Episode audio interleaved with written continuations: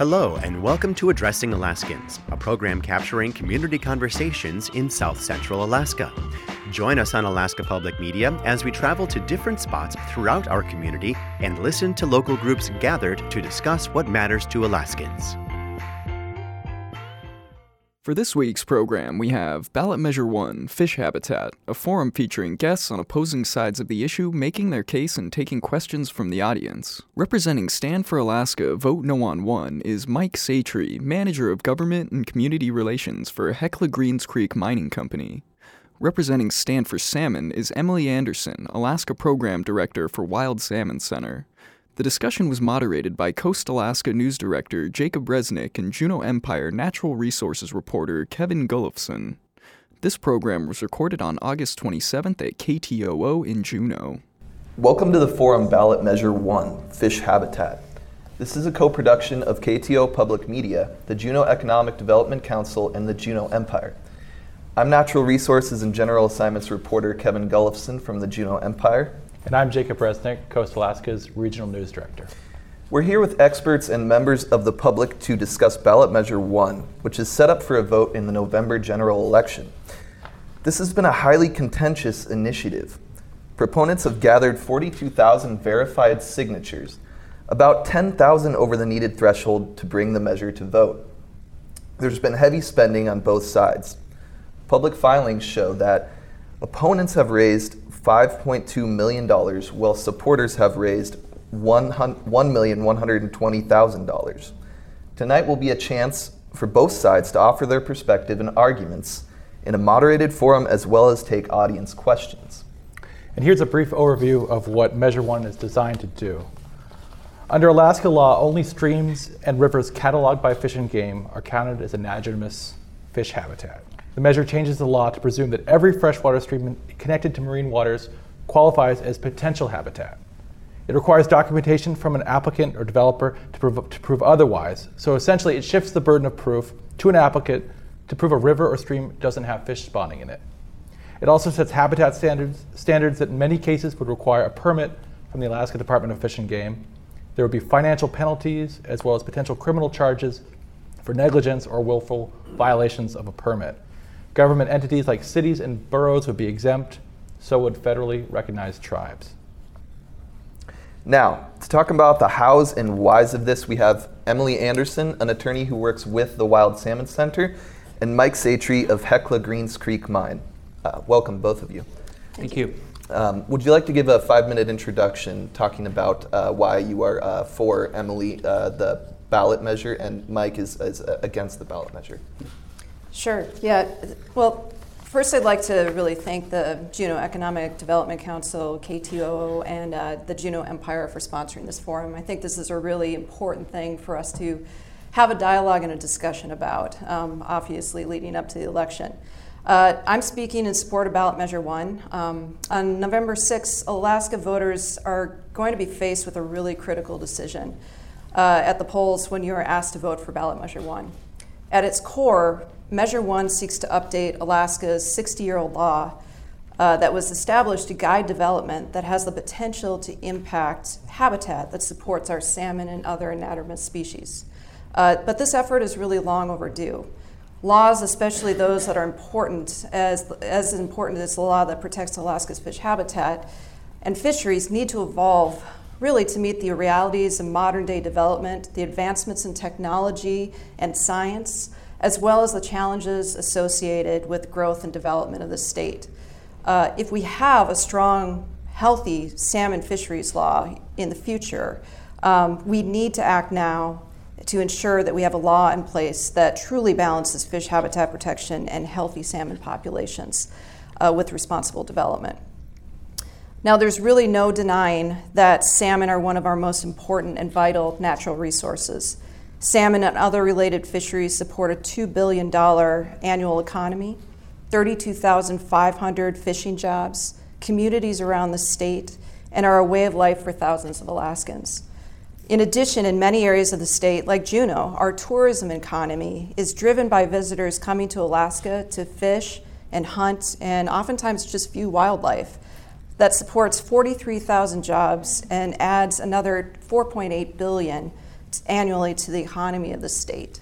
To, so to say that choosing fish, choosing to vote for our fisheries over our economy is really a false uh, assumption. Fisheries are a main driver of our economy. Uh, when Alaska became a state, the drafters of the Alaska Constitution even recognized the value of these resources and created directives in the Constitution to protect salmon and other renewable resources. Those directives reserve fish, wildlife, and water to the people of Alaska, direct the state to sustainably manage our fisheries, and also directs the leg- legislature to equally prioritize the development of our natural resources with the conservation of those natural resources.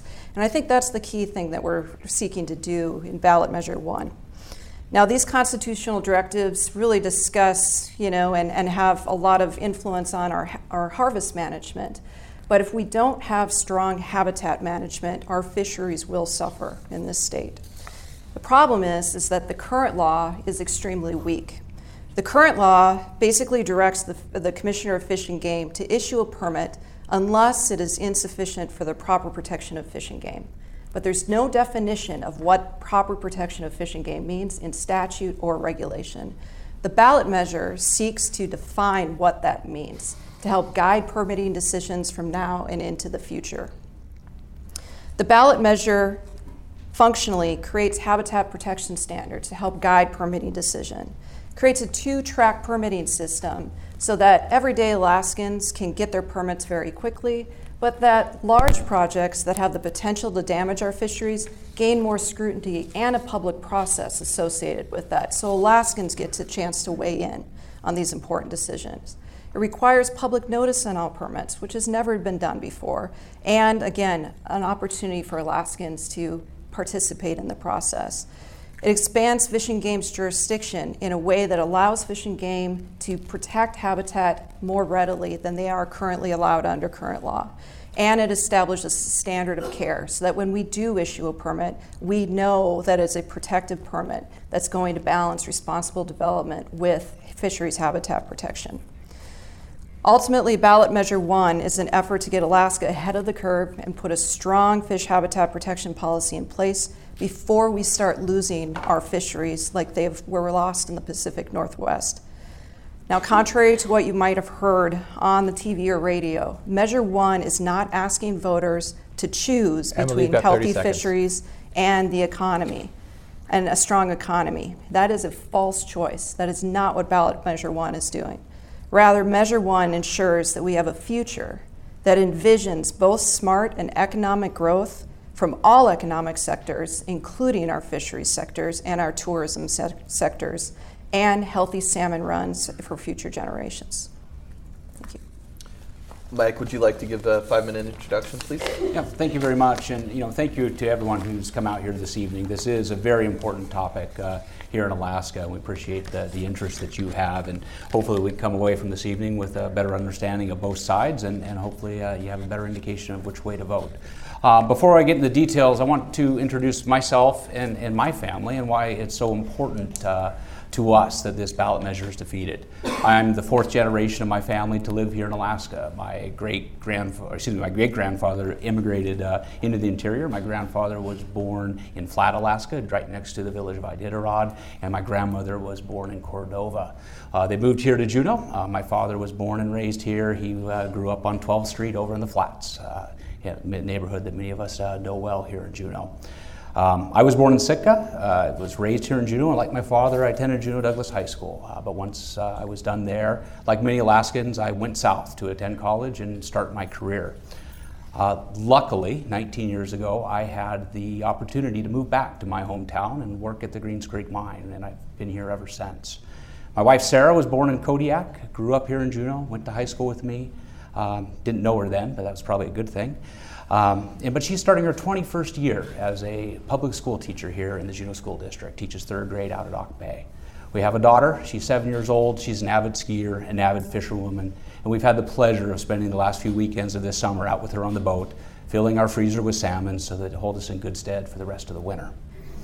So, like many in this audience, we have a deep connection to Alaska, its environment, its fish, and its abundant natural resources.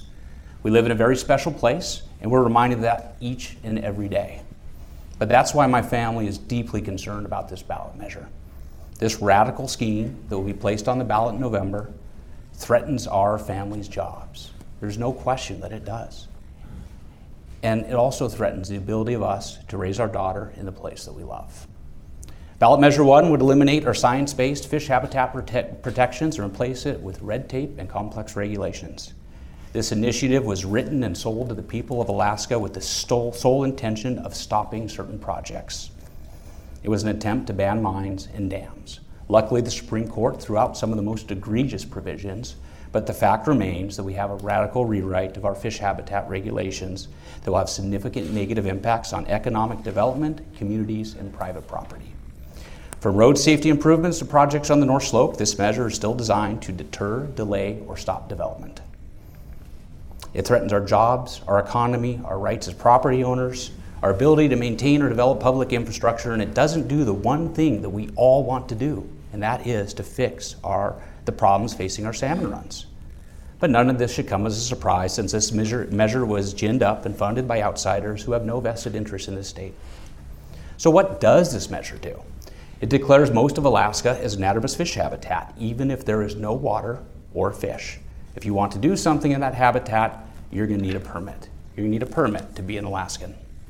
It sets in place a series of vague standards for development in this habitat, along with a cumbersome reconsideration and litigation scheme that is tailor made to obstruct, obstruct projects of all sizes. It requires what I call a fish habitat EIS for major permits. And trust me, under this initiative, most activities will need a major permit. It does require public notification and public comment. That's good. We all should have public notification and public comment about what's happening in our state. But this could be done tomorrow through the Department of Fish and Game through regulation. We don't need a deceptive ballot measure to do this. It does not allow for offsite mitigation, and this is a poison pill in the bill that is not often talked about. Offsite mitigation is incredibly important to Alaska projects, as given our pristine environment, there's not always an opportunity to mitigate on site. Our much needed runway safety improvement uh, project here at the Juneau Airport that permanently impacted habitat, relocated a fish stream, and placed fill in an anadromous river relied on off-site and fee in lieu mitigation in order to mitigate its impacts. If this initiative had been in place, those desperately needed improvements would not have been allowed. Implementation of this initiative will cost the state millions as it adds new personnel to address their significantly expanded permitting responsibilities.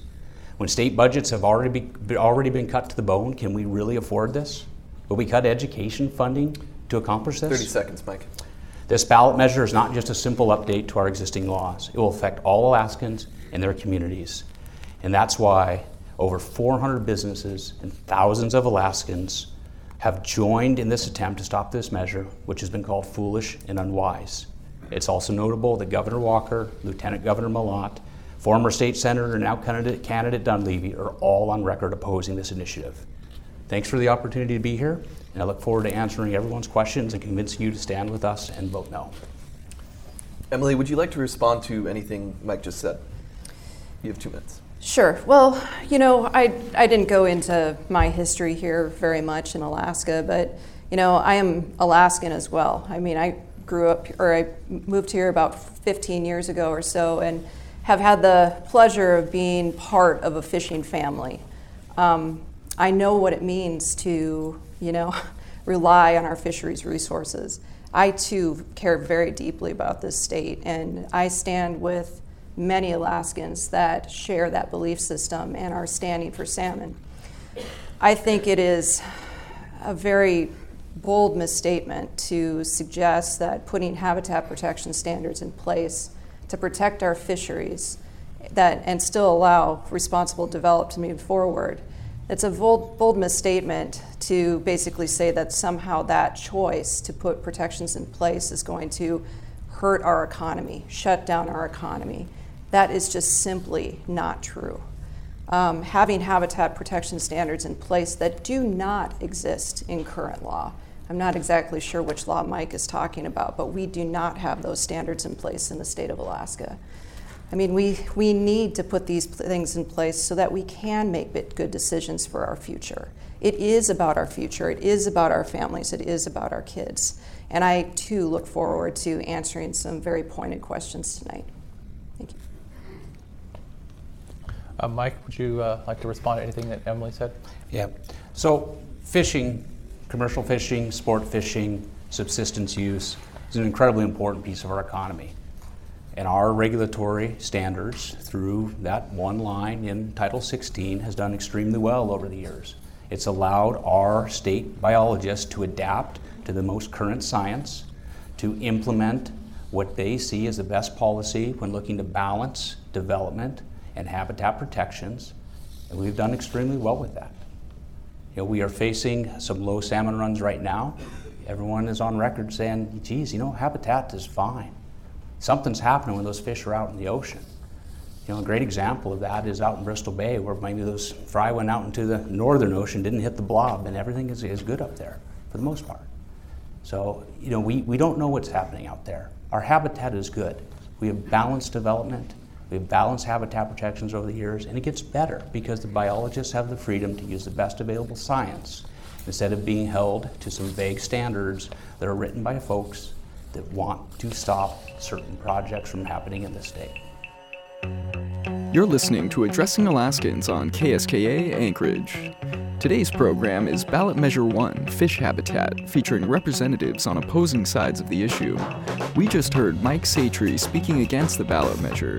He's manager of government and community relations for Hecla Greens Creek Mining Company. Jacob Resnick of Coast Alaska speaks next.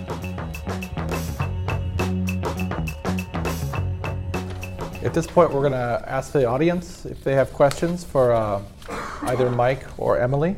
We ask uh, the benefit of the radio audience and TV audience to state your name, the, your home community, and any group affiliation you might uh, be speaking on behalf of this evening.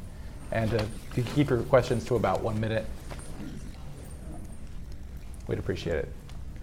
And of course, keep them as succinct as possible so we get as many questions in as, as possible. Tall here. So my name is Star Parmley. I'm previously of Kodiak for four years, and I've lived in uh, Juneau for two years on top of it. Um, I, well, I wouldn't say that I'm from Alaska. I, I have a horse in the game, skin in the game. So I'm local, locally a fly fishing guide, freshwater, as well as a business owner. Um, I do happen to work for the state in addition to that. But my question is really based on what I've seen kind of in my travels. I've spent some time down in Seattle and down in the Pacific Northwest, as many of us have, and um, the abundance of salmon is uh, pretty stark in contrast to what we have here in Alaska uh, with our rich natural resources. But my question is actually one for, for both of our um, um, wonderful people who came to take this opportunity to speak on, on both sides of it, and I do appreciate that. But my question is what if your opponent's wrong? Emily, would you like to start? Addressing this question? Can you repeat backwards? I'm sorry. Oh. Yes, um, it's really um, sometimes things are um, a little more effective when we approach them with abundance of caution. Sometimes they're less effective when we approach them with an abundance of caution. So in this case, um, concerning um, your opponent's, I guess, um, support or not support of a, of a measure, what if what if they are wrong? So in this in this case, it would be Andromenous uh, salmon aren't um, just natively in streams, or at least that's the assumption, or they are. And, and maybe what have we seen around to kind of indicate that? Like I think of the Pacific Northwest, not salmon. There weren't the protections. Alaska, more of a fledgling state. We're really developing our our priorities right now. Are you asking what what's at stake really here? Is that your question? Say again. Are you asking what, what's at stake in this measure? Yes, exactly. Okay. Pretty broad question. Sure, yeah. uh, I can start. Uh, I think the biggest thing at stake here is that we are, Alaska is the last place in the United States that actually has sustainable fisheries. In the past, 100 years ago, the East Coast had sustainable salmon fisheries the West Coast had sustainable fisheries, salmon fisheries.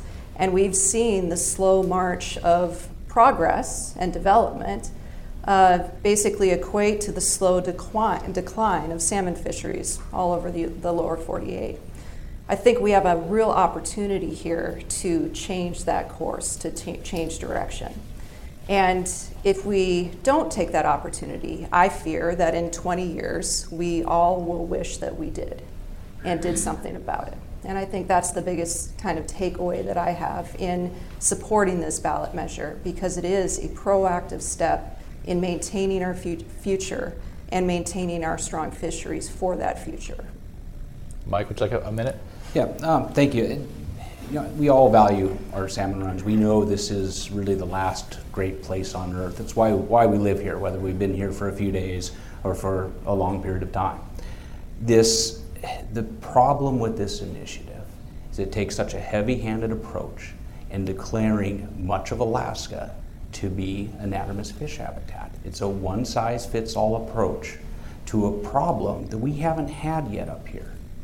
We haven't had the massive development that's happened down south. It happens in fits and starts here. We've been man- able to manage it appropriately through the expertise of our, our Department of Fish and Game, our Department of Natural Resources, our Department of Environmental Conservation, you know, and of course working hand in hand with the layers of federal permitting that are out there. We know how to do this. We don't need to bring out the big hammer and say that human development should be stopped just as it is today so we don't risk even one more fish out there. Next question, please. Hi there. Uh, my name is Tristan Stevens. Um, I am originally from Haines. I was raised there, and I've lived in Juneau now for about three and a half years. And um, I definitely, at the moment, support the Stand for Salmon cause, but I'd like to say that I speak for myself while I'm up here. So uh, my question is, given sort of the current state of things, the state of the industries that we have and the legislation that we have, do either of you feel that those industries that are really protesting this ballot pose a threat to the jobs of the fishing industry?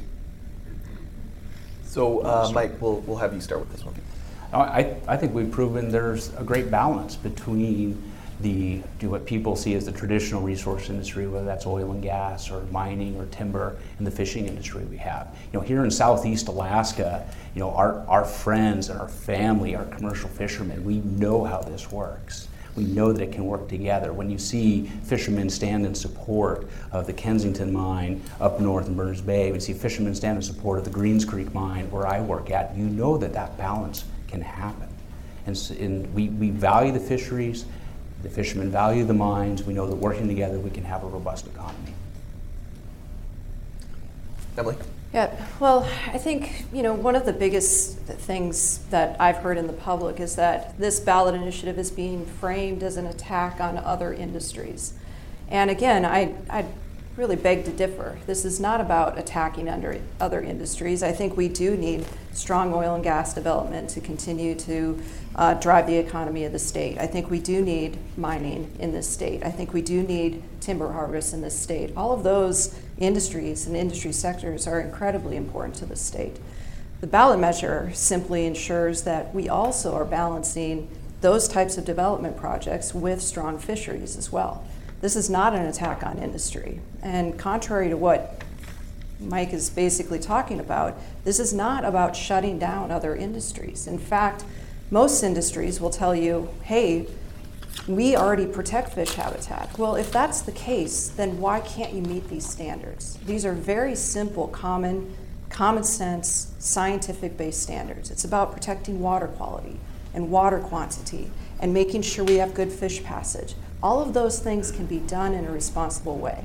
And if that is not the case, and if we're not doing it that way, then we better start putting some laws in place and if we can do it that way, as many of the industry uh, leaders are saying that they already do these things, well, then there shouldn't be a problem with the ballot initiative.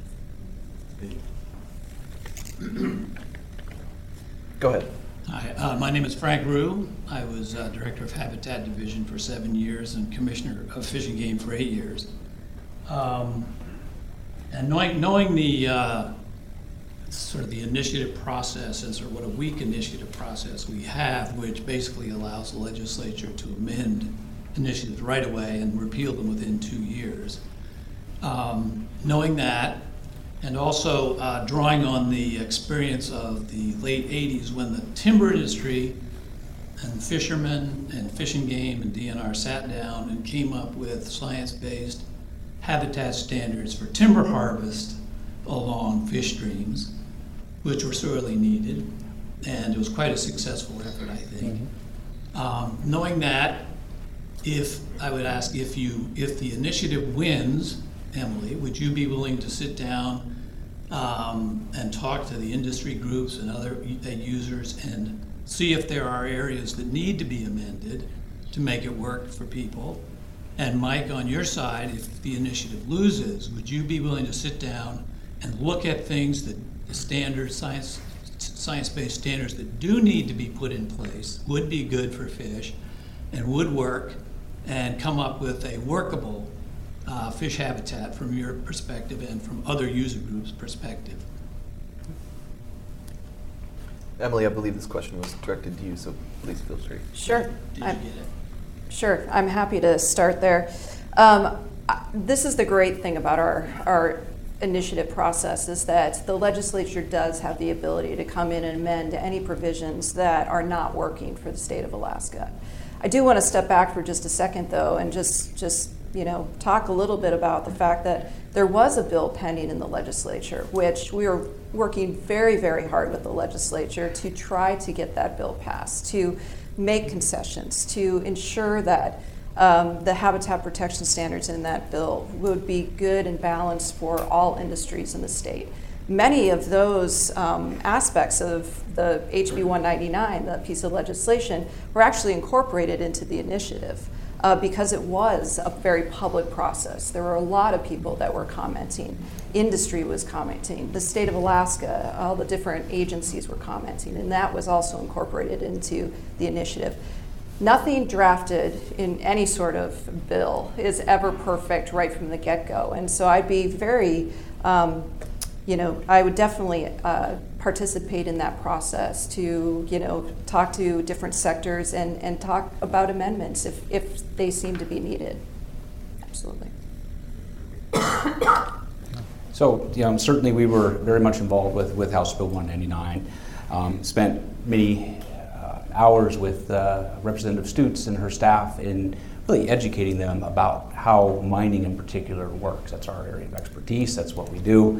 And, and what we found was that there was uh, a real lack of knowledge of just how this initiative, because it was out at the time, um, the bill, the original bill, would impact our operations. You know, the way, how we construct things, how we have impacts to the environment, how we mitigate them, and we've been working through that process, and certainly would um, if the initiative were to fail. We hope it fails. Um, if people were to bring a bill that brought forth public comment and public notification on fish habitat permits, by all means, that thing should sail through. Absolutely. We have an ongoing discussion about what our, our sideboards for, uh, for regulation should be? Absolutely. But let's not force an eight page initiative on the Alaskan public and make them vote it up or down.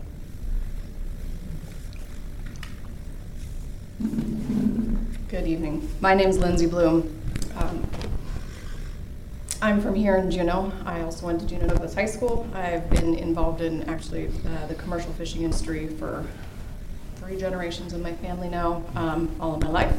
Um, I'm not here to speak on behalf of anyone. I have worked for conservation organizations. I have worked for fish companies. I have run my own businesses, all the things, and you know, many of you um, know that and know about who I am. Um, I do feel like I, I will get to a question, and uh, I got to stick up for myself a little bit too. And I so appreciate this event. I appreciate um, this great state we live in, this amazing country that we live in, where we have opportunities like this to disagree with each other. Um, but I do think it's important to um, just maintain integrity in dialogues like this by telling the truth. And I do need to stick up for myself and a lot of other Alaskans. Um, one of the first things that you said, Mike, is that this initiative came from outside interests and was written by outsiders. I am standing before you as one of the 12 Alaskan authors of a proposal that was brought to the Board of Fish three or four years ago, 2016, 2017, when we first realized we needed to update Title 16, we need to update this law. That was brought forward by 12 Alaskans. I was one of them. I wrote it. So I don't know if you want to throw out some names of the outsiders, the big bad guys who wrote this. I'd be happy to talk about it, but it wasn't that. I wish I had $9 million to spend on TV to actually tell Alaskans the truth. Unlike you, I don't. So this is as good as it's going to get, and thank you. Um, please be honest. Yeah, we don't need the spin, and we just need an honest dialogue. Um, another, another. Um, could, could you please state your question? Yeah, I'll get to the okay. question. Um, you talked about scientific principles, and this could be for either of you, but I guess I'm just curious. You know, in our state sustainable salmon policy and in many scientific approaches to policy making, um, it's recommended that we take the precautionary approach, which is like when we don't know, we, you know, assume. Um, we take the most caution, whether it's to protect our fish, to protect our clean water, clean air, whatever it might be in my mind, this, this initiative, the bill before it, the Board of Fish proposal before it, and um, the bill that you know sought to put public notice into the fish and game regulations before that, that was opposed by your industry, sought to um, infuse the law with the precautionary approach. Do you disagree with that scientific principle? It was my turn. Yes. So it, it, to address the question, you know, certainly there, you know, from a, from a scientific pers- perspective, the precautionary principle is something that, that people need to have on the table when we're evaluating this. However, we have real life experience in regulating our fisheries, regulating our habitat, permitting development in that habitat, and we have shown success in doing that. So we don't need to be afraid of the boogeyman in the closet and say what could happen. We know how to make this happen. We're good at making this happen. We can make the right choices. Let's make sure the public's involved in those choices. Let's make sure that we have you know, the right people at the table. We're making those choices. And I think that we will still continue to have successful fisheries here in Alaska and a successful state. Mike, I'd like to ask I think Lindsay was also um, asking about what, what outside groups uh, were you referring to earlier when you were talking about the authors of uh, ballot measure one? Sure. So, you know, and we as industry get accused of being outside funding because for my company is based in Coeur d'Alene, Idaho. We're a 127 year old mining company. Oil companies are based elsewhere in the world. So we get called outsiders, even though we have our ties here in Juneau. Um, but when you look at when groups like the New Venture Fund and the Brainerd Foundation and the Hewlett Foundation are pouring money into this, providing support, employing the heads of the campaigns for the Stand for Salmon group, it makes you wonder what agenda are we pushing? Especially when you see them at outside conferences touting how this sort of effort, starting with automatic voter registration, moving on to progressive environmental policies, can be used as a way to impact policies in red states throughout the United States. We, we are being looked at as an example of how to fundamentally change how we handle democracy in the United States. And that's scary to me as an Alaskan. Let's have a debate about habitat. Let's have a debate about what industries will work and how they will work for us. But let's not be used by money pouring in from outside funds and outside foundations. Emily, would you respond to that? Well, I think as demonstrated by the $10 million, this has flowed into the, the opposition um, from outside interests. I think, you know, it's it's a little hypocritical to actually say that we should we should be thinking about where the stream of money is coming from. The Stand for Alaska or Stand for Salmon campaign, you know, we have over we just passed 1,200 Alaskans that have contributed to this campaign. It's people opening up their pocketbooks, people giving $50, giving $100, whatever they can afford. This is not an effort that's driven by outside interests. This is a very Alaskan effort, and it's frankly it's a grassroots effort. It is a movement. And the reason why there is a movement is because even though there have been good intentioned people all over the world that have been developing in salmon habitat, we know what happens to those good intentions if we're not careful. Along the north or the Pacific Northwest coast, laws that were very similar to the one that we have in place that supposedly protects habitat led to the demise of those salmon fisheries. I just don't want to have a future in Alaska that looks like the Pacific Northwest, a future where we don't have salmon. And I think that it's a red herring to call out the Stand for Salmon campaign, the Stand for Salmon effort, and say that somehow this is driven by anything except for the best interests and, and from actual Alaskans that are supporting this effort. This is KSKA Anchorage. You're listening to Addressing Alaskans. Today's show is Ballot Measure 1 Fish Habitat, a forum featuring guests on opposing sides of the issue. We just heard from Emily Anderson, Alaska Program Director for Wild Salmon Center, speaking in support of the ballot measure. This program was presented by KTOO Public Media, the Juneau Economic Development Council, and the Juneau Empire. It was recorded on August 27th at KTOO in Juneau. We will go back to the audience, please, for the next question. Yeah, thank you very much, and thank you for um, participating in this in this debate because I uh, too agree that it's it's very important for us as Alaskans to have this conversation. My name is John Moeller. I'm a lifetime Alaskan. I've been commercial fishing my entire life. I'm a subsistence uh, fisher. I brought my 12-year-old boy with me because he's been my deckhand since he was five. And I think this is a strong enough issue, an important enough issue that um, that will affect his life one way or the other if it's passed. Now, I think it's a little tidbit disingenuous. Um, uh, it tends to get that way when, when issues like this hit the ballot, hit the initiative process. Um, as a lifetime harvester of fish, and for thousands of years before that, my Aleut people harvesting fish, and the state of Alaska being one of the only states, if not the only state, with with our fisheries resource actually in this constitution. I think it's disingenuous to compare other states and other fisheries with our state. Now, to my question, I'm just a tad bit confused on how this initiative uh, is specifically out there, and I guess this question would be for you, Jill, is specifically out there and what's in it that is gonna is gonna make um, my subsistence harvest and or my, uh, my commercial livelihood um, lasts into the future. As I understand it, the science hasn't been done with respect to habitat. Um, uh, anything that's not happening with habitat protection that's going to increase or sustain our salmon any longer. For me, I think it's a it's a little bit backwards in terms of process. I can understand your frustration with maybe the legislature not moving as fast as you like, but I'd be a little more uh, sensitive to that um, if, I, if, if we were actually having some salmon issues. We have our peaks and spikes as we always have in our salmon industry.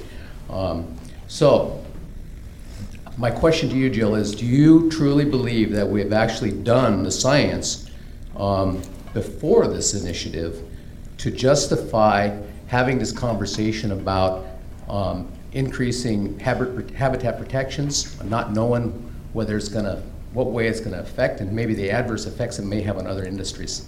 Thank you. Emily, I believe you was referring that. Yeah, question. yeah, absolutely. yeah. Well, you know, thanks for that question. Sorry, I was talking to Jill back here. yeah. Well, thanks for the question. And uh, honestly, I, I've heard this question a lot, and it boils down to what is the problem? Demonstrate that we have a habitat issue, demonstrate that we have a problem in the state.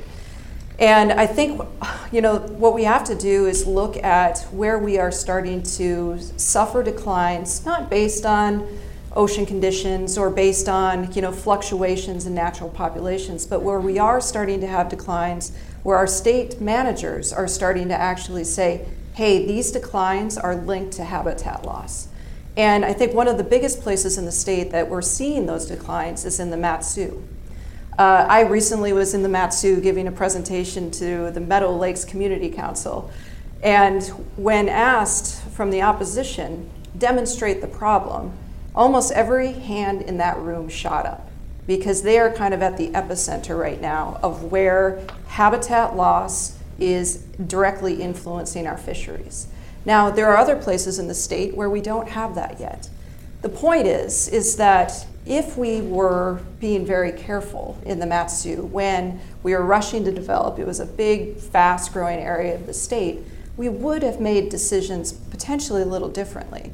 Right now, the Department of Fish and Game is doing a great job of working with habitat Uh, the Habitat Division is working with the borough, they're working with local community members to restore some of the links to that habitat. But to say that we don't have those problems here in the state is, is false. And you can go to Fish and Game's website and you can see all the studies that they've done out there. You can talk, actually see how they're linking the stocks of yield of concern to habitat loss in that area of the state. And it's a cautionary tra- tra- uh, tale because we don't want that to happen in other areas of the state. Mike, would you like to respond to that? Yeah, um, so what we're hearing is that it's just normal human development that is the death by a thousand cuts that we're all afraid of. We're not looking at single projects. Um, which is a little odd to me because when I was approached by a signature gatherer for this um, initiative, they said, they looked at me and said, Do you want to stop Pebble?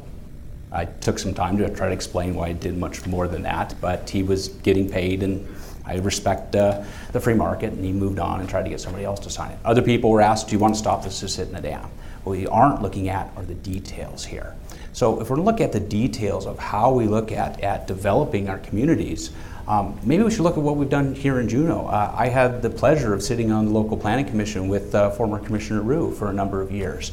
And here in Juneau, we have the Juneau Wetlands Management Plan, much of which is anadromous fish habitat. We've been able to categorize things in terms of very high value down to low value wetlands. We've tried to push development to low value areas or off of wetlands altogether to do our best to try to avoid impacting habitat. Were we perfect?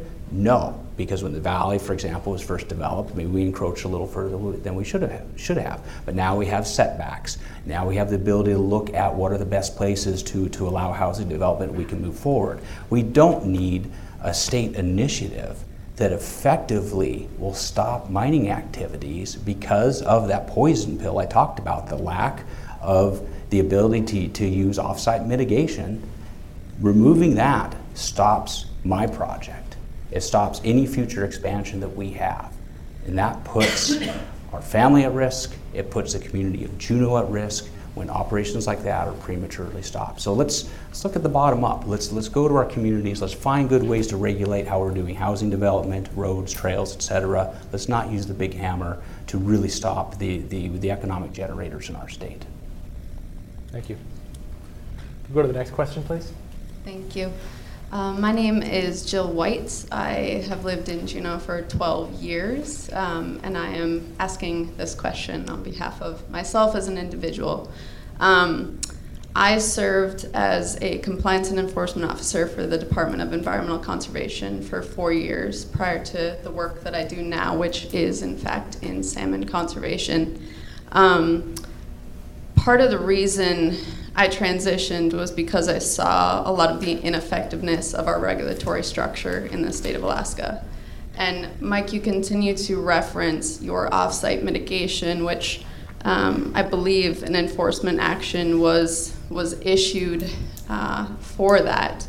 Uh, it didn't move forward because of the fact that we want, we as the state of Alaska want to ensure compliance with our large scale industrial projects and proponents for projects.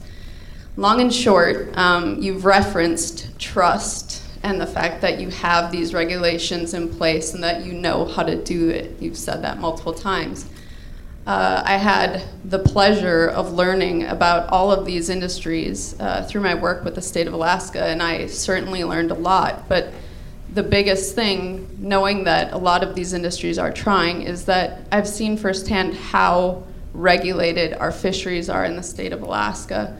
And I've seen how unregulated our mining industry is, and in fact, have issued multiple notices of violation to, in fact, your operation. Therefore, I, my question to you is why should Alaskans who want to support balanced development, which I very much do as well, why should we trust you as a spokesperson for this? Thank you for your question. I challenge anybody who thinks that mining is unregulated to come spend time at our operation. Starting with safety, we are constantly visited by federal officers. But that, that's safety, that's not environment, that's not what we're talking about tonight. But we have ongoing visits from the Department of Natural Resources, Department of Environmental Conservation, Fish and Game. We work hand in hand with them to make sure that we're doing the best we can. Have we had violations? Absolutely. So has every industry in this state. But what we do is when we have those violations, we do a root cause analysis. We figure out what happened and why. And we figure out better ways to do things. And that's the partnership that we have with our regulatory agencies. That's what allows us to continue operating you know, for decades now, to con- continue contributing to the economy of Juneau, providing jobs for my family, maintaining the environment out in Admiralty Island in a national monument. We're proud of our location. We're proud of our record, warts and all, because we learn from it and we get better every time. And I, if, if folks think that we're not regulated, come join us for a while. Mike, I'd like to ask if you work hand in hand with the with state regulators, the different agencies. What specifically in this uh, uh, proposed law would you find that would be unworkable to work with the agency? It would be, it would be the same state biologists, the same fisheries managers. So, no, appreciate the question. So the difference here is, and, and yeah, existing Title 16 is, is high level. It's somewhat vague. And, but when I say we know how to do it, what I really mean is our fish and game biologists, our agencies know how to work within that umbrella to bring best available practices to that operation. Now, if this passes, we'll have something that is coded in statute and can't be changed for a period of time. And then, quite frankly, if any of you have been waiting for the legislature to do anything the last couple of years, probably won't be changed for a while, regardless of what political perspective you might have. So, for us, the number one thing that causes problems is the inability to use offsite mitigation. We're in a national monument. We're building a permanent earthwork with our tailings facility. We have to permanently impact wetlands.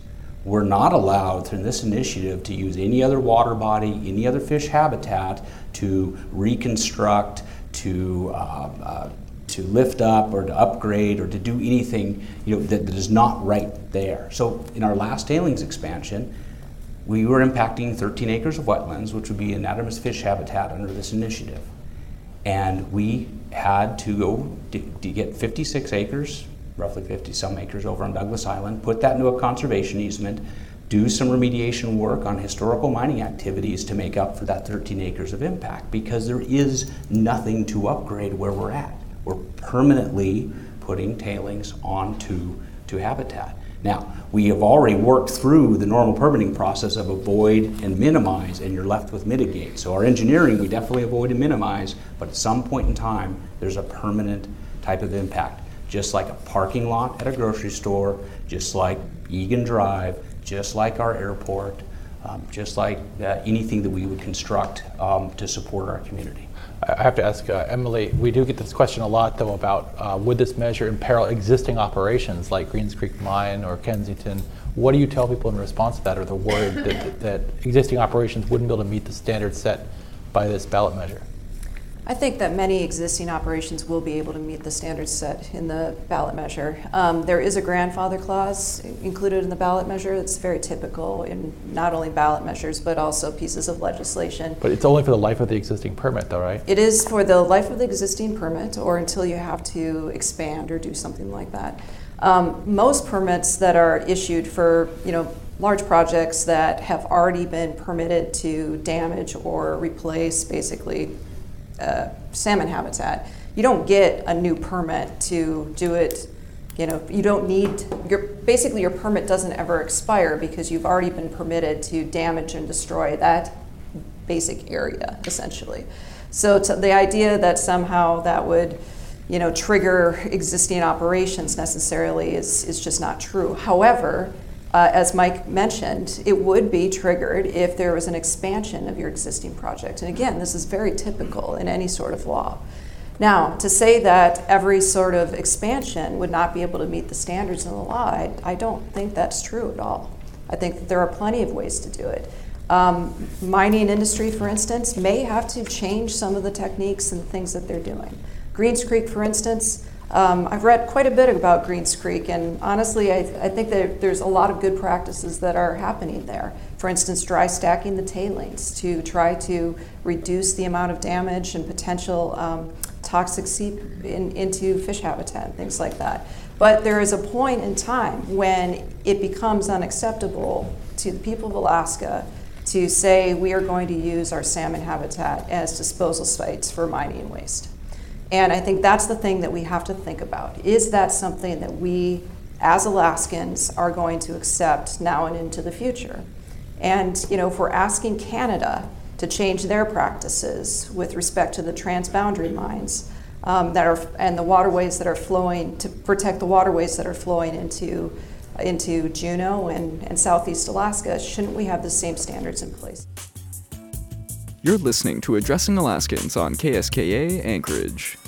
Today's program is Ballot Measure 1 Fish Habitat, a forum featuring representatives from both sides of the issue defending their positions and taking questions from the audience. We just heard Emily Anderson from Wild Salmon Center speaking in support of the ballot measure.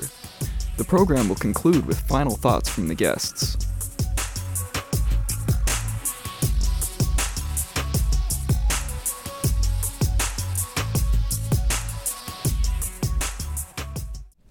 I really want to apologize to people who are waiting standing. Um, we're actually going to have to go to closing statements now, but both Mike Satre and Emily Anderson have, have agreed to stick around to the end to take questions one on one.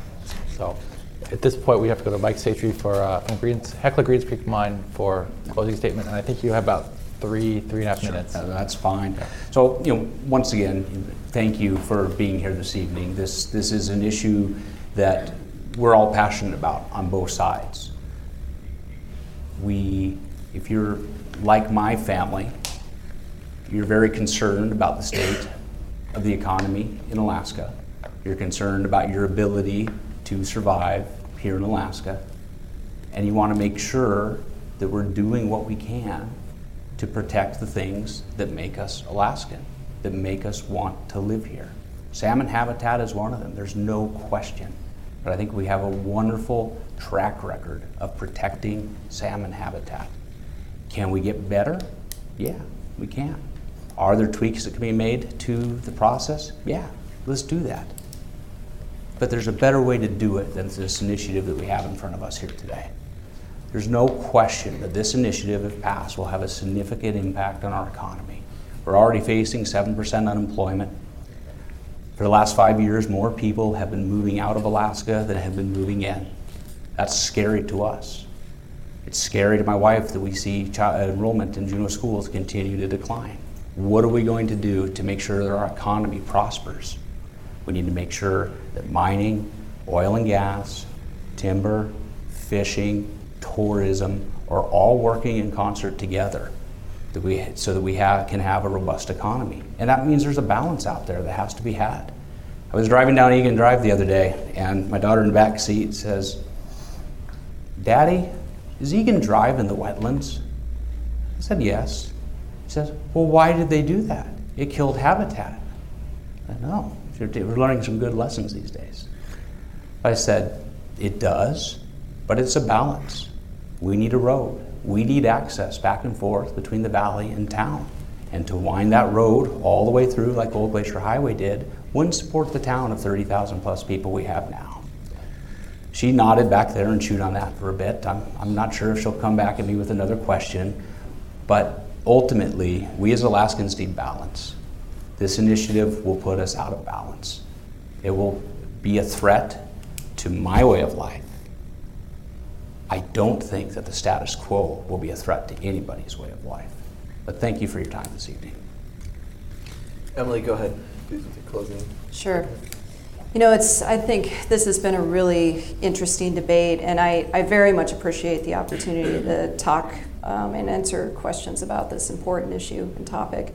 Um, you know, I think the thing that's really most interesting is I just heard Mike talk a lot about balance, and I think that is what we are trying to establish with this measure, with ballot measure one is to restore the balance that has been eroded essentially in our state laws um, since the time of statehood. When the first initial fish habitat protection law was passed, it was passed shortly after st- statehood. And one of the main drivers for becoming a state at the time was people's desire to take back control of our fisheries. Those fisheries had been mismanaged by the federal government at the time. And that's why we see these directives in our Constitution, basically directives to protect fish habitat and fisheries, reflected in our Constitution. And it was designed to establish balance. Not, not you know, it wasn't designed to shut down industry. It wasn't designed to impede our economic development. It was designed to ensure that our fisheries would always be at the forefront of those decisions. Over time, especially over the last 10 years, we have seen the erosion of our state laws that were designed to protect fisheries, such as the repeal of the Alaska Coastal Management Program. That allowed local governments to actually set habitat-based standards to design or design and develop projects in a way that it was also balanced with strong fisheries. Um, that process also allowed Alaskans to have a voice in that process. And there are ways for people to challenge those decisions if state managers were doing something that was contrary to the interests of local governments and to citizens of Alaska. That has all been lost. And this is our opportunity to really dig in and to vote on this very, very important law. Voting for ballot measure one is not a vote against the economy. It is a vote for healthy fisheries and a healthy, responsible economy moving forward. Um, it's a false choice to say you have to pick one or the other. You can have both, and ballot measure one establishes that.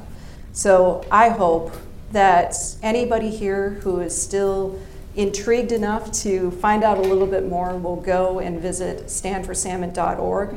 You can ask questions directly to our website. I will get those questions. I will call you and have a discussion about it.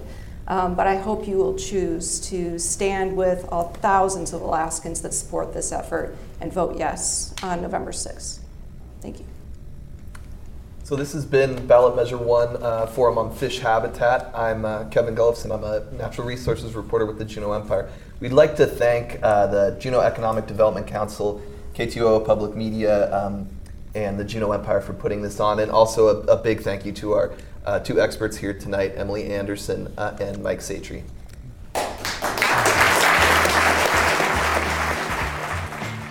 Thanks for listening to Addressing Alaskans today on Alaska Public Media. We just heard Ballot Measure 1 Fish Habitat featuring Mike Satre, Manager of Government and Community Relations for Hecla Greens Creek Mining Company, and Emily Anderson, Alaska Program Director for Wild Salmon Center. Coast Alaska News Director Jacob Resnick and Juneau Empire Natural Resources reporter Kevin Gullufsen moderated the discussion. The event was presented by KTOO Public Media, the Juneau Economic Development Council, and the Juneau Empire, this program was recorded on August 27th at KTOO in Juneau. We had production help from Jeremy Shea. If you missed part of this show or would like to hear more, visit the Addressing Alaskans page at alaskapublic.org. For KSKA, I'm Ammon Swenson. Addressing Alaskans is a production of Alaska Public Media, which is solely responsible for its content. Theme music is by Patrick Lee. The views expressed are those of the hosts and participants and do not reflect KSKA or its underwriters. To let us know about an upcoming community event that you would like to hear on Addressing Alaskans, just go to our website at alaskapublic.org and click on Contact Us at the bottom of the page. Learn more about Addressing Alaskans and listen online at alaskapublic.org.